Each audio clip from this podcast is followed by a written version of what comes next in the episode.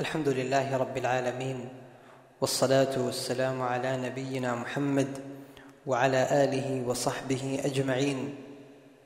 أما بعد هذا هو الدرس الرابع من دروس التعليق على كتاب التوحيد للإمام محمد بن عبد الوهاب رحمه الله.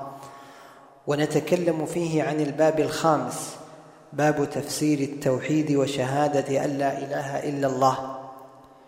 ومما لا شك فيه أنه ينبغي على المسلم أن يتعرف على التوحيد وأن يتعرف على معنى لا إله إلا الله. فهي الكلمة التي بها يدخل الإنسان إلى الإسلام ويخرج من دائرة الكفر. وهي الكلمة التي يعصم بها الدم ويعصم بها المال. وهي الكلمة الفاصلة التي إذا قالها الإنسان سلم من القتال. سلم من أن يقتل ومن أن يجاهد. فما معنى التوحيد؟ وما معنى لا إله إلا الله؟ وما معنى لا إله إلا الله؟ نحن بحاجة إلى أن نتعرف على ذلك لأن ثمة فئات فئات ثلاث قد ظلت وأخطأت في فهم التوحيد. فئة ظنوا أن كلمة لا إله إلا الله كلمة مجردة عن الأفعال فهم يقولونها ويخالفونها. ولو كانت كلمة لا إله إلا الله مجرد كلمة لكان أول من قالها كفار قريش. فإن النبي صلى الله عليه وسلم لما قال لهم كلمة تقولونها إذا قلتموها دانت لكم العرب والعجم. قالوا نعم وأبيك وعشر يعني نقول أردت عشر كلمات. فقال لهم قولوا لا إله إلا الله تفلحوا فقالوا أجعل الآلهة إلها واحدا؟ إن هذا لشيء عجاب. فلو كانت كلمة لقالوها وانتهوا. اذا هي كلمة فيها أعمال وينبني عليها عمل وتوحيد. وفئة أخرى ظنت أن لا إله إلا الله أي لا رب ولا خالق ولا رازق إلا الله فظنوا أن لا إله إلا الله. هي يكفي فيها أن تحقق توحيد الربوبية وهذا لا شك أنه خطأ. فالمشركون من قريش كان كثير منهم موحدون توحيد الربوبية لكن ذلك لم يكن لينفعهم. فهم يقولون حينما حينما يسألون كما في الآيات قل لمن الأرض ومن فيها إن كنتم تعلمون سيقولون لله يعتقدون أن الله هو الخالق والرازق والمدبر. لكن لم يكونوا ليوحدوا الله عز وجل ويفردوه بالعبادة فلم ينفعهم ذلك. ولذلك قال قال الشيخ رحمه الله تعالى ف وعجبا لأقوام أبو جهل أعلم منهم بمعنى لا إله إلا الله. وفئة ثالثة ظنت أن لا إله إلا الله يكفي فيها أن تتعبد لله ولو أنك تعبدت لغيره بعد ذلك. إذا تقرر هذا فالتوحيد ولا إله إلا الله لها ركنان أساسيان لا بد من أن يحقق أن يحققهما الإنسان. إذا أراد أن يكون محققا للتوحيد عاملا بمقتضى لا إله إلا الله. الأول أن تنفي الألوهية كلها عن غير الله. فتعتقد في قلبك وقرارة نفسك وأقوالك وأعمالك أنه لا يوجد إله ورب غير الله سبحانه وتعالى.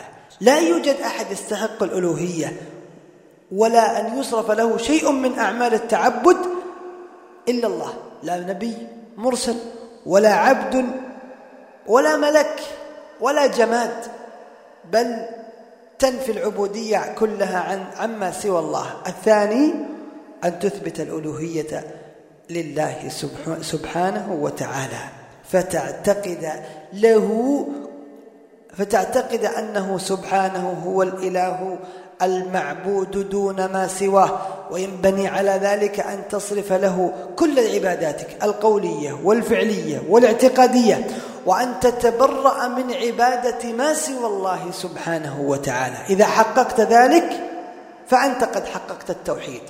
إثبات العبودية لله نفيها عما سوى الله. الأول الأول الذي هو إثبات العب... العب... نفي العبودية عما سوى الله يشهد لها قولك لا إله. وأما إثبات الألوهية لله فتتجلى في قولك إلا الله. إذا تقرر هذا فقد ساق المصنف رحمه الله تعالى في هذا الباب. نصوصا تبين لك معنى التوحيد. أولها أولئك الذين يدعون يبتغون إلى ربهم الوسيلة. أيهم أقرب ويرجون رحمته ويخافون عذابه إن عذاب ربك كان محذورا. هؤلاء الذين أثنى الله أثنى الله عز وجل عليهم هم قوم يعبدونه ويرجون إلى ويرجون رحمته ويخافون عذابه فهم الموحدون لله. والآية الثانية في إبراهيم عليه السلام. حينما قال للكفار إنني براء مما تعبدون إلا الذي فطرني فنفى العبودية عما سوى الله وأثبتها لله فقال إلا الذي فطرني فإنه سيهدين. فهذا هو التوحيد لله سبحانه وتعالى وما عداه فليس بتوحيد. والثالثة ومن, ومن الناس من يتخذ من دون الله أندادا يحبونهم كحب الله. فهؤلاء لم يعدوا من الموحدين وإنما كانوا مشركين. والسبب السبب أنهم صرفوا عبادة الحب حب التعظيم صرفوه لغير الله فجمعوا مع الله غيره فكانوا يحبون الله ويحبون غير الله حب تعظيم وخوف ورجاء. فلذلك لم يكونوا من أهل التوحيد لأنهم جعلوا لأنهم صرفوا شيئا من العبادة لغير الله. إذا عرفت هذا طيب فما بالك بالذي لا يح... فما بالك بالذي لا يحب إلا غير الله؟ وليس في قلبه حبا لله سبحانه وتعالى لا شك أنه أعظم. وآخر النصوص من قال لا إله إلا الله وكفر بما يعبد من دون الله حرم ماله ودمه وحسابه على الله فيتجلى في هذا الحديث معنى التوحيد. فإنه ذكر أن عصمة الدم والمال تكون بهذين الأمرين. أن تقول لا إله إلا الله ولا تكفي بقولها باللسان حتى تعمل بمقتضاها. ومن, أش ومن مقتضاها أن تكفر بكل ما يعبد من دون الله. تكفر بكل ما يعبد من دون الله سبحانه وتعالى. إذا عملت بذلك فقلت لا إله إلا الله بلسانك وكفرت بما يعبد من دون الله عز وجل بأفعالك فإنك من أهل التوحيد حرام الدم والمال وحساب العبد في بواطنه إلى الله سبحانه وتعالى. جماع الأمر أن تعلم أن التوحيد التي سبق ذكر فضائله وأن لا إله إلا الله الكلمة العظيمة التي ينجو بها العبد يوم القيامة معناها أن تتعبد لله وأن لا تصرف شيئا من أنواع العبادة لغير الله. وحينما نقول هذا فنقصد بذلك كل العبادات القولية والعملية والقلبية. أن تراجع نفسك. هل أنا قد حققت لا إله إلا الله؟ أنا الذي أقول لا إله إلا الله في كل صباح ومساء. هل أنا أعمل بلا إله إلا الله؟ فليس في أفعالي شيء من أفعال المشركين أم لا؟ مهم أن نراجع أنفسنا وأعمالنا وأن نصفي أمورنا من من من من درن الشرك صغيره وكبيره لينجو الإنسان في الدنيا ويوم القيامة. أسأل الله تعالى بمنه وكرمه أن يوفقنا وإياكم لما يحب ويرضى وصلى الله وسلم على نبينا محمد.